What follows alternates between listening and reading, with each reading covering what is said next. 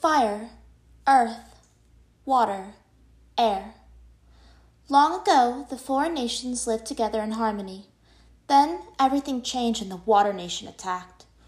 Only the Avatar, master of all four elements, could stop them, but when the world needed him most, he vanished.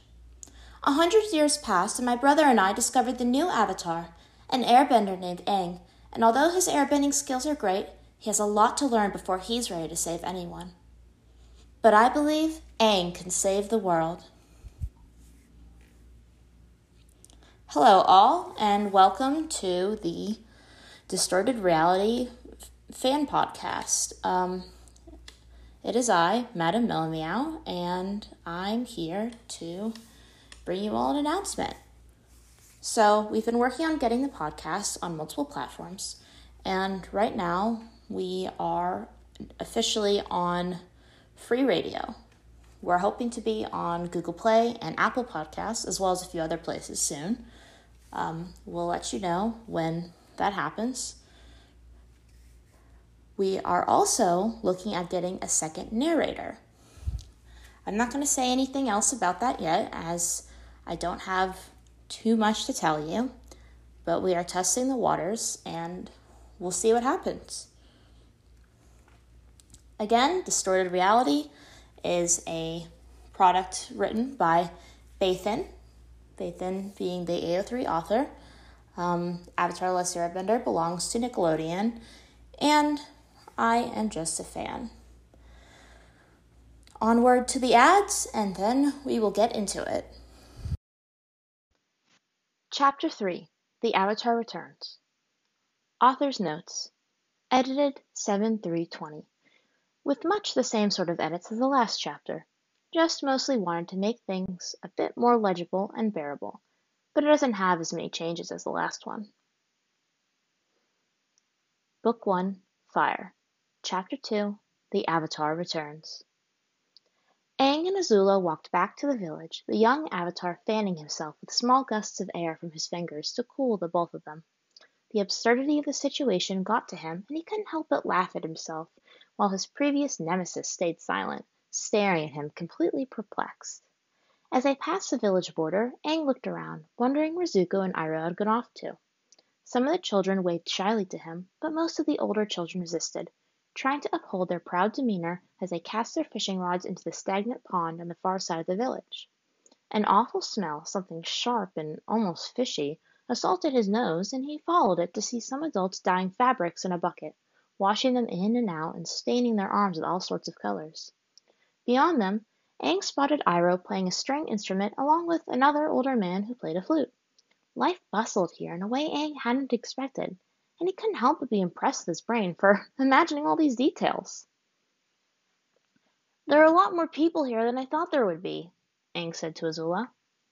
Well, that is a strange observation, she said, staring at him again with a look that indicated she didn't know what to make of him yet. But there used to be a lot more of us. All of the able adults went off to help fight in the war, including our father and a cousin. Aang felt a chill go down the back of his neck despite the oppressive heat. Your father. Zuzu, what are you doing now? Azula asked with a hand on her hip, pulling Aang away from his train of thought. Aang followed her gaze, seeing Zuko on top of one of his crude wooden watchtowers overlooking the village with a moody glare. I think someone's approaching the village, he said, squinting. All I see is blue sails. Wait, they're the water navy. Some of the villagers gasped, and everything changed all at once. The elderly gathered up the children and shepherded them inside. Older kids did the same with the village's meager livestock, herding them into a hut on the village outskirts. Some even found weapons, blades like Zuko's or wooden spears dipped in snake ferret venom. Is Iroh here? Can he help us? One of the villagers asked, hands clasped together in panic and worry. Zuko jumped off the watchtower, drawing one of his swords and pointing it accusingly at Aang. You! You called them with that light! he yelled, jabbing it repeatedly at Aang. Aang threw up his hands in defense. No, I didn't do anything. Get out! Get out of our village before you cause any more trouble! Zuko shouted at him. Aang bubbled with fury. Zuko was trying to banish him from the village, and he did nothing to deserve it. He wanted to call Zuko a dirty hypocrite. Wait just a moment, Zuko, Iroh said, approaching after extending his calming presence to the other villagers. This nice boy has done nothing wrong. I find him to be a very interesting individual. Let us calmly speak with the Water Navy and see what they want.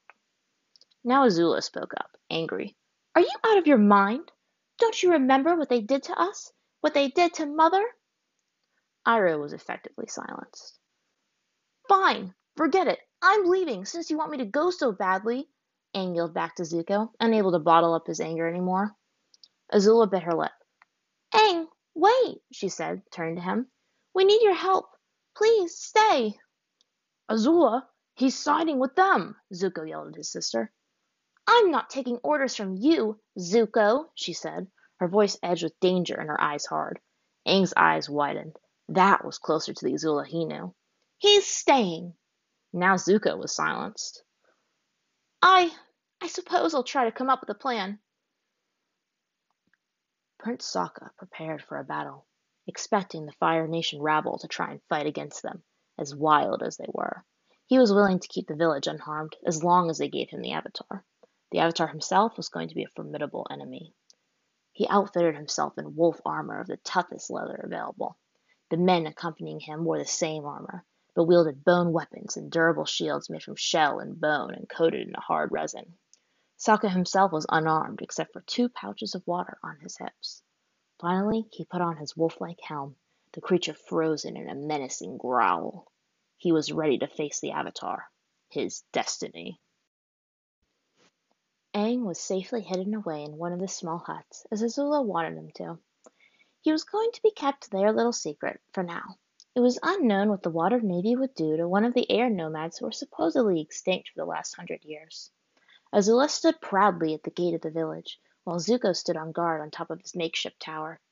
The catamarans approached from the south side beaches, a stretch of the island mostly uncovered by the jungle from village to shore. One man in the leading boat stood erect, his hands clasped behind his back. Zuko gulped, but went down to meet his sister, readying his swords. Once the small boats hit the shore, the Water Tribe men unloaded their buffalo yaks off the vessels and rowed toward the village. The enemy dressed like wolves reached the village shortly, looking very imposing and dangerous on their steeds. Only one had foregone the use of armor, an old woman who trailed behind them. Zuko and Azula took a step back. Where is he? Their leader asked them, looking out behind them. Zuko realized that the rest of the village was there, backing the two of them up. Brave women and men, even children, who refused to give up without a fight. Not again. But who was he? Were they looking for their spy, Aang? The man stepped forward, walked right past the two siblings, and stopped in front of the villagers. He grabbed Iroh.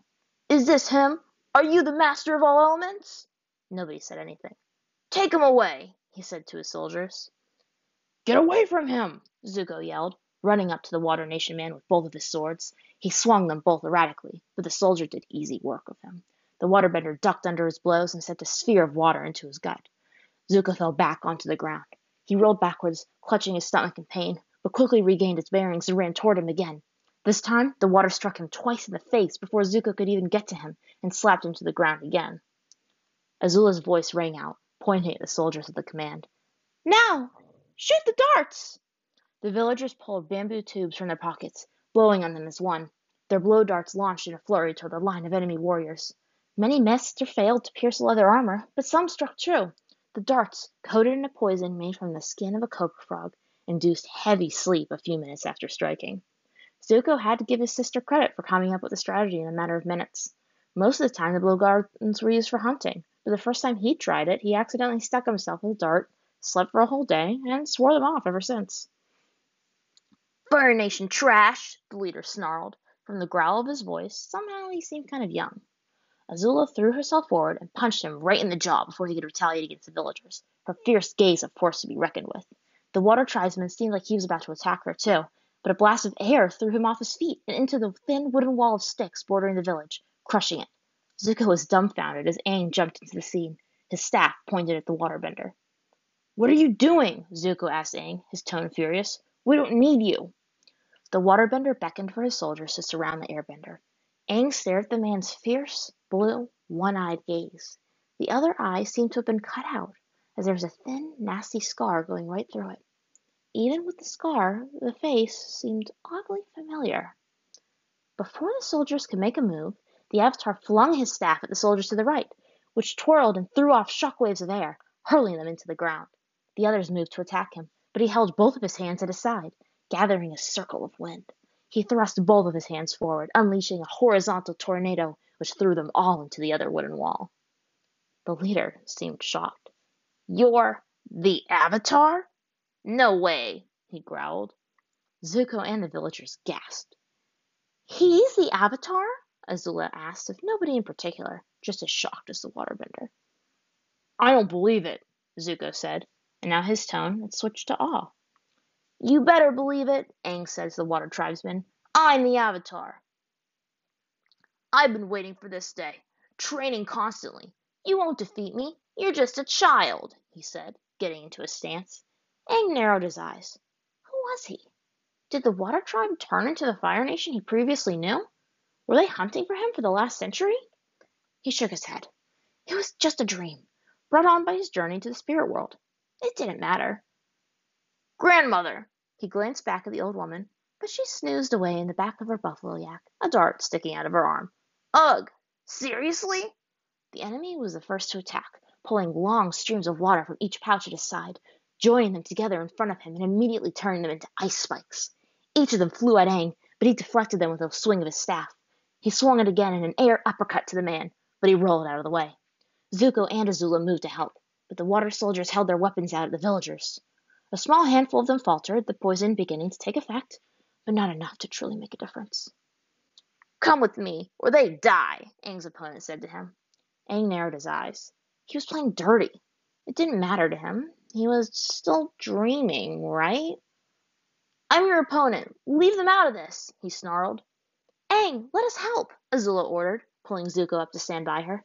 She tried punching a fireball at a soldier, but he blocked it with his shell shield, and two others grappled them to submission, holding machetes at both Zuko and Azula's throats. These are your friends, aren't they? the troop leader asked the Avatar. When Aang didn't answer, he took it as a yes. Take them aboard, he ordered of his men.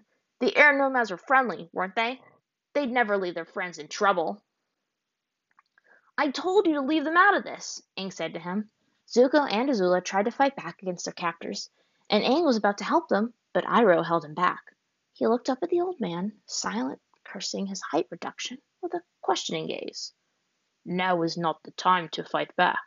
You can get the element of surprise later and save them, Iroh said to him. Aang could appreciate the wisdom in that. You'll save them, I'm sure of it, but you have to be patient and think this through. As the Avatar, you have that capability, don't you? He grinned. Aang met the gaze of Azula, who nodded once without fear in her eyes. Give that poor boy what he wants, if only for a moment. I'm not too worried for my niece and nephew. They're both tough kids. Aang nodded to the old man and turned to the waterbender. Take them, he said, trying not to look at Zuko, Azula, or Iroh. We only just met. They were only a dream. They didn't matter. It would be fine. Heeding his old friend's advice, he unfurled his glider and went out to seek out Appa as the water tribesmen galloped away with the bound Zuko and Azula. Several of them had slumped over their mounts, asleep. Iroh pressed his hands together, as if in prayer. I have faith that you'll look out for them, Avatar. Always. Come on, boy, let's go. We're going to help Zuko and Azula, Aang said to his bison, who grazed in one of the few clearings a short way from the village. Chills went up Aang's spine as the realization of his words hit him. Shaking his head, he tugged on the sky bison's reins. Appa let out a low groan but turned around slowly. Okay, Appa, yip yip. The creature took a running start and then jumped up into the air and maintained it. Aang smirked triumphantly as he steered Appa into the direction of the water tribe ship. It turned out that the ship didn't even leave yet. He didn't really expect them to. After finding the Avatar after a hundred years, someone who turned out to be eerily like Prince Zuko wouldn't just leave Aang behind. The person in question spotted him from the crow's nest, but the young Avatar didn't care for him at the moment. He easily batted aside some of the soldiers on deck and then gracefully slid below to where they presumably kept the prisoners. More soldiers awaited him below, pointing their bone-headed spears at him. A huge gust of wind ripped them all off their feet, and the airbender continued down the hall, passing woven tapestries and designs of blue and white hanging on the walls. Animal skins and layers of fur covered the floor and other parts of the walls. Some of it stretched over a frame made of bone and wood, like a drum, with crude designs painted on them that may have been stick figures going to war, or a school of oddly pointy fish. He couldn't say for sure. Either they had a strange sense of decorating, or whoever had made them had no talent for art, and the other members of the crew were too polite to say so. These guys are just as weak as Fire Nation soldiers, he muttered to himself. He was surprised the firebenders weren't able to defeat the tyrannical water tribes. The ship, as the others probably were, weren't made of wood. He crinkled his nose when he smelled smoke. He followed the trail, seeing waterbenders frantically trying to put out the flames that were definitely not naturally produced. Azula was at the source, hurling small fireballs at the wooden ship, apparently following the same line of thought that Aang had.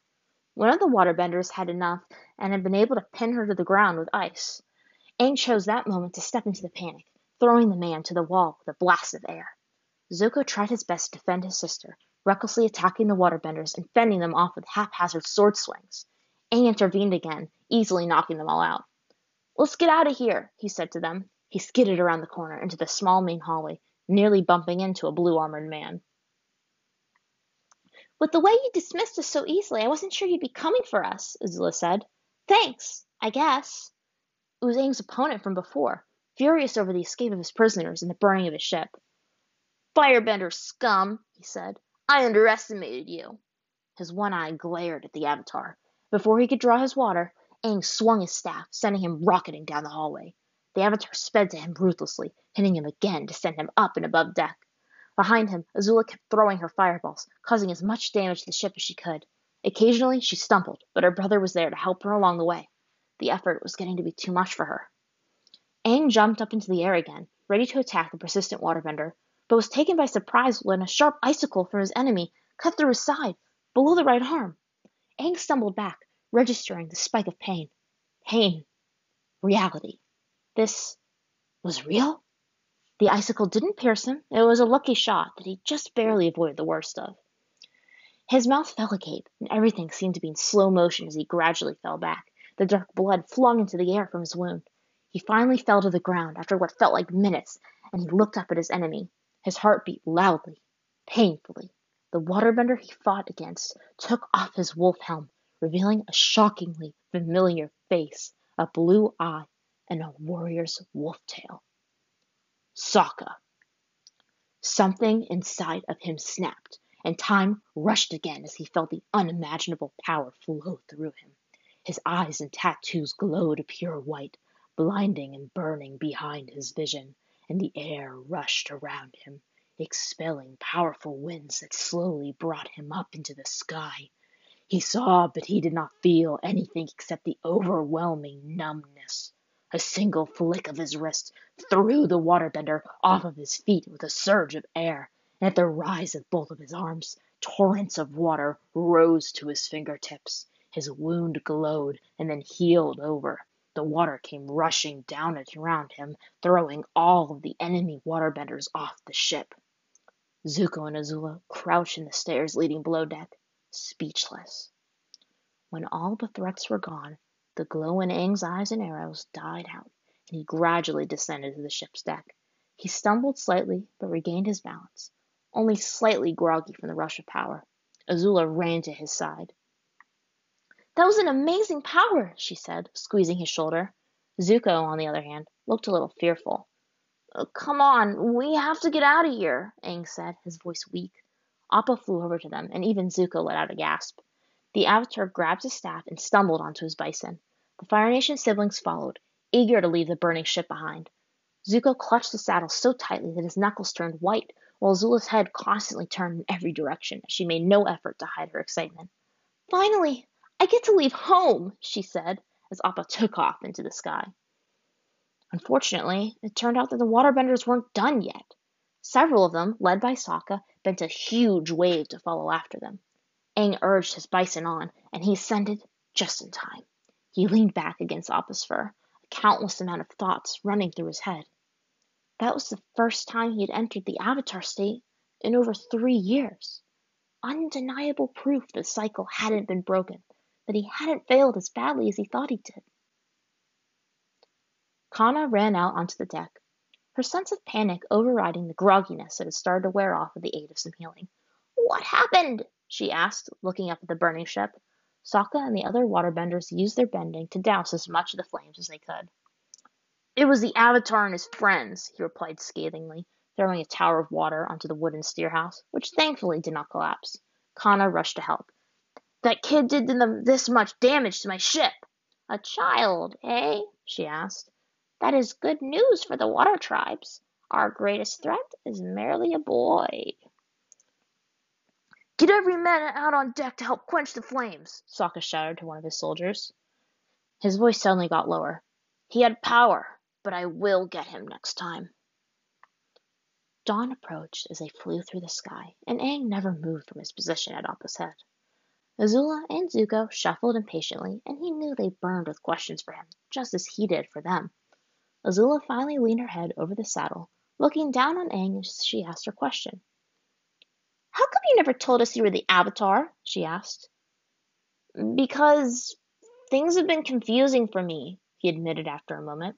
His mind was on other things. How did he get here? Why would his past lives put him in this twisted universe? They forced him to side with his enemies and fight against his allies? One of his best friends? What was wrong? What happened to Sokka? How am I going to get back? He tried to wrestle these thoughts into submission, but it only made his head ache worse. So, you're bringing me to the Golden City? I guess we're all in this together, huh? she asked. He nodded. Great! We can both learn firebending together. Huh? Her statement jolted him out of his contemplation. Well, according to legend, the Avatar has to learn fire, then earth, and then water, right? Wait, what? He sat up quickly. Isn't it water, earth, fire?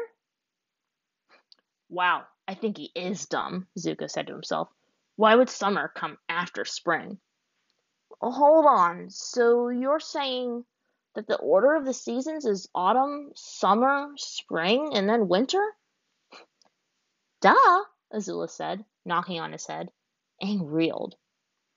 Well, he said after a moment, before we go to the Golden City, there are a few places I'd like to go first. He unrolled a map. First, I need to go to the Western Air Temple to check up on something. He pointed to the location on the map and then slid his finger along to a different destination. Not for pleasure. He never journeyed somewhere for pleasure anymore. And then to Crescent Island. Why those places? Azula asked him, an eyebrow raised. I need to make sure of something, he said, rolling up the map again. Zuko rolled his eyes. The whole weight of the situation settled down on him, and he suddenly felt overwhelmingly tired. I'm going to sleep, he mumbled, curling up into a ball. Haven't slept in a while. Before falling into a blissful slumber, he thought of lost friends, of missed opportunities, and questions about how everything had possibly gone so wrong. Author's Notes It has some similarities to the show, but with these edits I'm making, I'm trying not to follow the show so closely anymore. closing remarks from me, Madam Meow. So, this is the third episode of the podcast, and as you've noticed by now, the way I've been titling these episodes is after the title names on Archive of Our Own, which is kind of off one from how the actual chapters are titled because the first chapter of the fic was actually the prologue, which would be, I guess, chapter zero. So when I've been saying chapter three and then I say chapter two title, it's because there's this dissonance, and, well, I guess I'm a little too far in to go back, huh? I'd have to re record the first few episodes, retitle this one. So, anyway, just to clarify, the title of the chapter and on Archive of Our Own does say Chapter 3. So this episode on the podcast will be titled Chapter 3, even though I know that this is Chapter 2. It's made so that if you are scrolling on AO3 and wanted to listen while you were reading along, you would know that you could just scroll up to the chapter index and click 3, the avatar returns. Click go. So if you were confused about that, that's why. Um, additional remarks about distribution. As I said at the beginning, we're working on getting this to as many platforms as possible. So, whatever platform you're listening to this on, if there's options to comment, give it a like, give it a rate, give it a review, whatever sort of thing that the platform you're listening to allows, I would really appreciate if you did so. Um, you can find us on Tumblr if you search up Avatar Distorted Reality Dash Podcast. The link is in the show notes, of course. Thank you and have a good day.